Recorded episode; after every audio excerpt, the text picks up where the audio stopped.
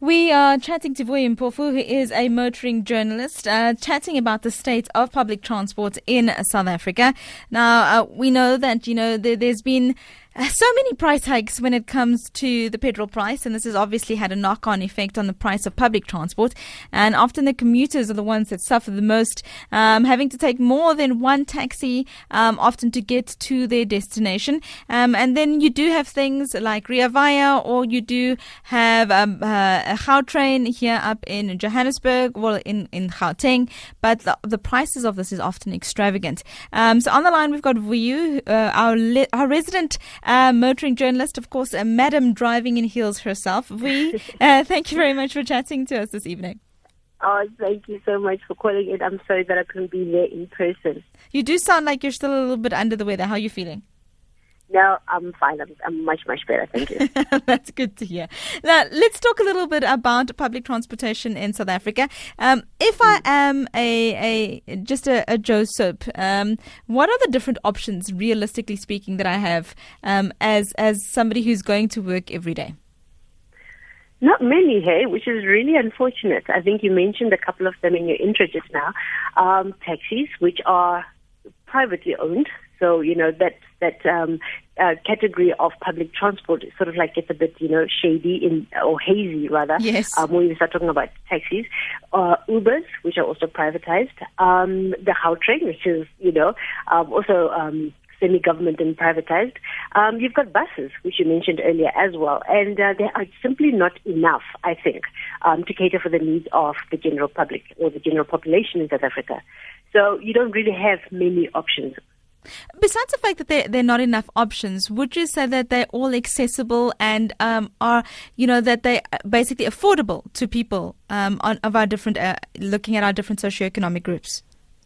Yeah, I think so. I mean, like, um, taxis are not you know, that expensive. Um, and they are very accessible. You can find a taxi just about anywhere. Well, the, the taxi does though, stop just about anywhere, too. They stop just about anywhere to pick up, you know, people and to drop people off. We mentioned last week when we spoke about taxis, the fact that their routes as well, you know, could be improved to make it more efficient for somebody to have to, you know, to be able to get to their destination without having to catch three different taxis. Yes. Or make it six, you know, on a, on a daily trip, three going to work and three coming back. It's highly inconvenient. Um, and then, of course, with the buses, I think the buses are also affordable. But once again, you've got the limitation of, you know, where they are and where they're going to drop you off, etc., etc. We don't have, and this is something else, uh, Liz, that we didn't mention before. We don't have pavements in South Africa. I don't know if you've noticed that. We don't have pavements to make it easier for people to walk. You know, we've got bush we've got gravel, you know, along the side of the road. Mm. And um, that makes it very difficult for anybody to be able to just walk from one place to, to the next, um, no matter how motivated they might be, because it's uncomfortable to walk on, you know, the, the, the side roads that are, have been catered for pedestrians. And then you find a lot of people actually walking on the road. On the road. They mm. are not able to walk, you know, alongside the road. So for me, that's one of the biggest things that we could actually improve on, just have pavements. Well, it's very interesting that you mentioned that because uh, in the area where I live, they're looking at urban regeneration. One of the things that they did do was put in pavements and also put mm. in uh, like little those those concrete um, almost chairs or, or, benches for people to sit mm-hmm. on, um, and they they've they've made parking spaces so that you can almost have the cars come in where the parking where the benches are. You know, so mm-hmm. it's kind of like people can almost sit and wait there. Whether it is if you're looking at uh, you know sharing a car, uh, carpooling to wherever you're going, so that there can be a mm-hmm. group of individuals. Do you think that they that that you know when it comes to urban planning, more needs to be done in order to incorporate uh, people uh, people living um, at, at you know because it's it's almost like they're not a lot of times people don't realize that people live in these areas as well um, so it's the congestion you know around mm. um, I mean I, I, think of some uh, you know like like Midrand uh, where it, it, it, literally is a nightmare to get anywhere because mm. it was never taken into consideration that there'd be such a boom um, when it mm. comes to people moving in. So, do you think that a lot more needs to be done for urban planning? Absolutely. I mean, today we drove, um, a colleague and I drove to an event in, in Swartkops in Pretoria, mm. and um, we got lost. And we drove down a road where all there was was one complex after the next. Yeah. It was like, like three kilometers one complex after the next, and a narrow one lane road that services, you know, those people. So I was imagining in the morning or in the evening when people are going to work or coming back, there must be queues of traffic, you know, there. So there's a lot more, I think, um, uh, thought given into building up residences, but not enough to um, create roads that are going to make it easier for those residents to get in and out. Do you think that maybe uh, one of the things that can be included is having a bus stop at the entrance to, you know, to one like all these very many hundreds and thousands of complexes that are out there, mm. um, to make it easier for people to, to travel to work instead of having to get into their cars? Bus stops. So basically, we're back to talking about public transport yes. in terms of a bus service. Yes. Yeah, it would. Um, but you see, I think for me, the planning for transport is is a humongous job. Mm. Um, and yes, you know, you've got people who are doing that in the Department of Transport, etc. But it's almost as though we need more options. We need trams, we need trains. You know, we need more than just the Gautrain that runs from you know Pretoria to the airport and into the, into the Joburg CBD. We need more trains and other means of transport so that people are not reliant on just using the road, you know, um, in their cars our country is very car centric. It's yes. not so much about the public, you know, um, being able to get to where it is that they're going without having a car.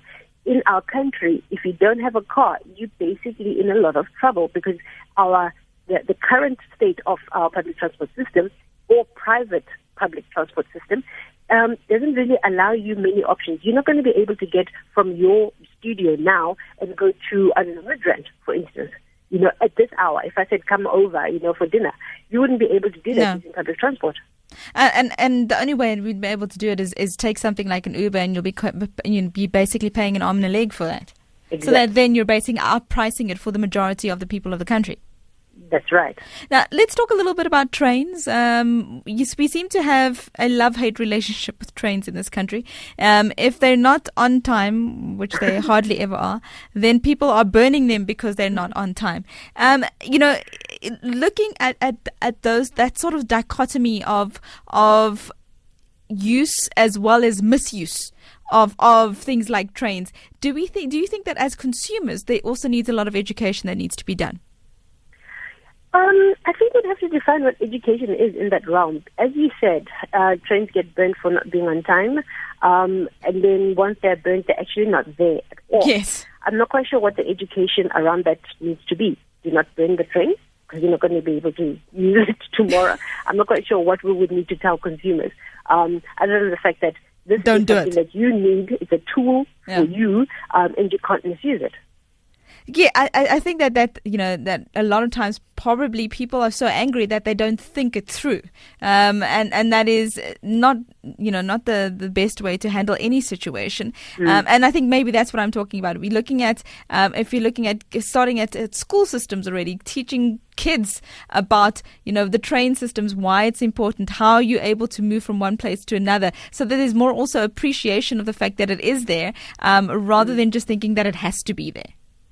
No, that's very true. That's that's that's quite a good point. I mean, if we then start looking at trains or electric trains, for instance, mm-hmm. or electrification of transport, where we start talking about electric buses, you know, and that kind of stuff, there's always going to be that concern that without that discussion about the respect for public um, um, property, um, it's a bit scary to imagine that somebody might burn a electric, you know, bus. Bus or the infrastructure around it. Yeah. Um, and that makes you kind of wonder, like, like I said, I'm not quite sure what the education needs to be because that's not a normal resolve for normal people to do. Um, we, we've got to take a, a, quick ad break. When we come back, I just want to chat about looking at, you know, at particularly at schools um, and the transportation systems available to, to youngsters um, and, and what are the options and, you know, as parents, what we can look at. But let's first just quickly take a break. Anfield Stadium will be the battlefield as SABC Sport brings you the Premier League match of the week between Liverpool and Cardiff City. Cardiff City back on what's become familiar territory. Liverpool back where they belong. The Reds, who've proven to be serious title contenders, face the Bluebirds this Saturday, live on SABC3 at 3.30 p.m. Football's biggest stage, brought to you by SABC Sport. For the love of the game, the world's best football league, now available to all. We saved 22% on the cost of this radio ad by recording it on a cell phone with no music, no sound effects, no producer, no fuss. You could also save up to 22% on your life insurance premiums by going direct to One Life. No paperwork, no medicals, and no increase in your premiums for 24 months. Plus, if you get an obligation free quote now before the 9th of December 2018, you stand a chance to win your share of 100,000 Rand. SMS Life to 44143. One Life, changing lives. SMS rates and T's and C's apply. One Life is a trusted authorized FSP. Conversations that you connect with and react to. SAFM. Uh, we are in discussion with Vuyi Mpofu, uh, our, re- our, resident motoring journalist, uh, motoring expert, our lady driving in heels, our madam who drives in heels. um, and we're talking about the state of public transport in South Africa. Uh, just had a discussion with regard to the train system and um, the general frustration around it. Obviously, um, just this week, uh, the president was in Nigel um, and he was looking at a new a factory when it comes to, to trains and, and looking at infrastructure and how this will help the consumer. Do you think that we need more initiatives like that, or do you think that money just needs to be spent in the right way? no, we definitely need more um, initiatives like that. I think that's what we were talking about before we went to the ad break, the mm. fact that we need more uh, options when it comes to public transport. So uh, as long as, you know, we produce uh, not just the trains themselves, we also need to lay down the tracks and we need to lay down, you know, the routes and yes. all that kind of stuff and make sure that it is accessible at the end of the day or affordable. Um, otherwise, it will become an, uh, a white elephant, and we don't want that. You don't want people to turn around and say, "But you know what? The government is not using the money properly because um, they haven't thought through how they're going to um, make this particular type of transport accessible to them." And that the trains are the right size for the tracks. That that also would be that, that, that, that would also be you know a good place to start. Now, and, another thing that is particularly worrying, um, and that's also because of the high mortality rates um, on our country's roads, um, is the transportation of children to schools. Mm. Um, mm-hmm. You know, there are other countries where they have designated school buses uh, where, where children are able to to be able to have, use public transport from that perspective to get to school. Mm. Um, in South Africa, we don't really have any of those options. And I know when I was going going to school back in the Stone Ages. Um, they did actually. We used to have a school bus um, that, that used to pick us up, but I don't. I can't um, think of any of those options available for youngsters today. No, you're absolutely right. Um, now that you mention it, uh, there aren't any um, dedicated school buses for public schools. I've seen a lot mm. of them for private schools, um, but not um, many for government or any, if at all. And of course, we do need that. I think it would be a much safer option than what parents find themselves having to do now, yes. which is hire an uncle down the road with a taxi, yeah. which is not particularly well looked after or maintained. Um, and where the kids are popping up and down and you know hanging out the window and uh, and there's the 50 of them in a in a little you know yeah and they're not in seatbelts and the driver of that particular transport uh, you know on the cell phone. don't even know if he's got a proper license, if he's got, a, you know, and they don't follow the road rules. And when we talk about carnage of school kids, that's when you start talking about, um, you know, eight kids dying in an accident mm. because the driver made a mistake or the tire burst or whatever the case might be. Those are all human things. You know, that's something that can be changed. Now, um, you've been to uh, quite a few different countries. You've experienced um, public transportation in, in all of them. If you had mm-hmm. to rate South Africa against the countries that you have been to, how would you rate South Africa? And what are some of the things you think we're doing right? Because we also need to highlight that. And what are the mm-hmm. things that you think are most important that you red flag that we should look at? Well, definitely we need to expand our options in terms of public transport. So that, for me, is one of the biggest things. Uh, the population continues to grow, mm-hmm. and the more it grows, you know, it seems that the less, or rather the services you know, are not adequate to meet the need of the growing population. So for me, that's a major, you know, red flag. At some point, we're going to become seriously unstuck. Okay. In terms of public transport um, overseas, I've not been overseas and had to use a car. You know, mm. um, you use buses and and you're able to walk in some instances, and you use trains and trams, and they're either on land, on the road, or underground. Um, and that for me is quite a marvel because it's so easy and affordable to get to just about any place. I would love to see our country get to that type of state. And um, in terms of rating it, I think we're light years behind. A couple of weeks ago, I think we were talking about electrified um, mm. transportation. And with where the overseas countries are in terms of using electric transport, um, we are actually 15 years behind. Wow. 15 years behind where other countries are using um, electric buses for public transport. We still have an issue with how many bus companies there are. And remember, we're not just talking specifically when we talk about buses, we're talking about metropoles. We're not just talking about metropoles, we're talking about being able to travel, you know, around the country on public transport. And that's another discussion in itself. Altogether. Uh, mm-hmm. We, I did ask, what are some of the things we are doing right? Is there anything? well, we've got a lot of safety campaigns. a lot of safety campaigns. You know, you highlight those in October now, transport, transport month, month. and in you know Christmas. So be prepared. We're going to be bombarded with a lot of those, and uh, around about Easter, and we've got a lot of initiatives and a lot of good ideas. For instance, uh, as we're talking about children, the fact that it is illegal to not not to strap your child in the car just as much as it is illegal to drive anybody in the car who is not, you know, properly um, buckled up. Um, I think that we have a lot of good ideas, but I think we fall short when it comes to implementing those ideas. Now, one of the things I also, you know, that we also worrying about, of course, is the state of our roads because that does play a part in transportation. Mm-hmm. Um, do you think that we do we have um, you know world class um, roads in in our country, or is it only in certain places in our country? I think in certain places in our country. Uh, we have got fantastic roads, and then of course where they're dilapidated, it's, it's really quite shocking.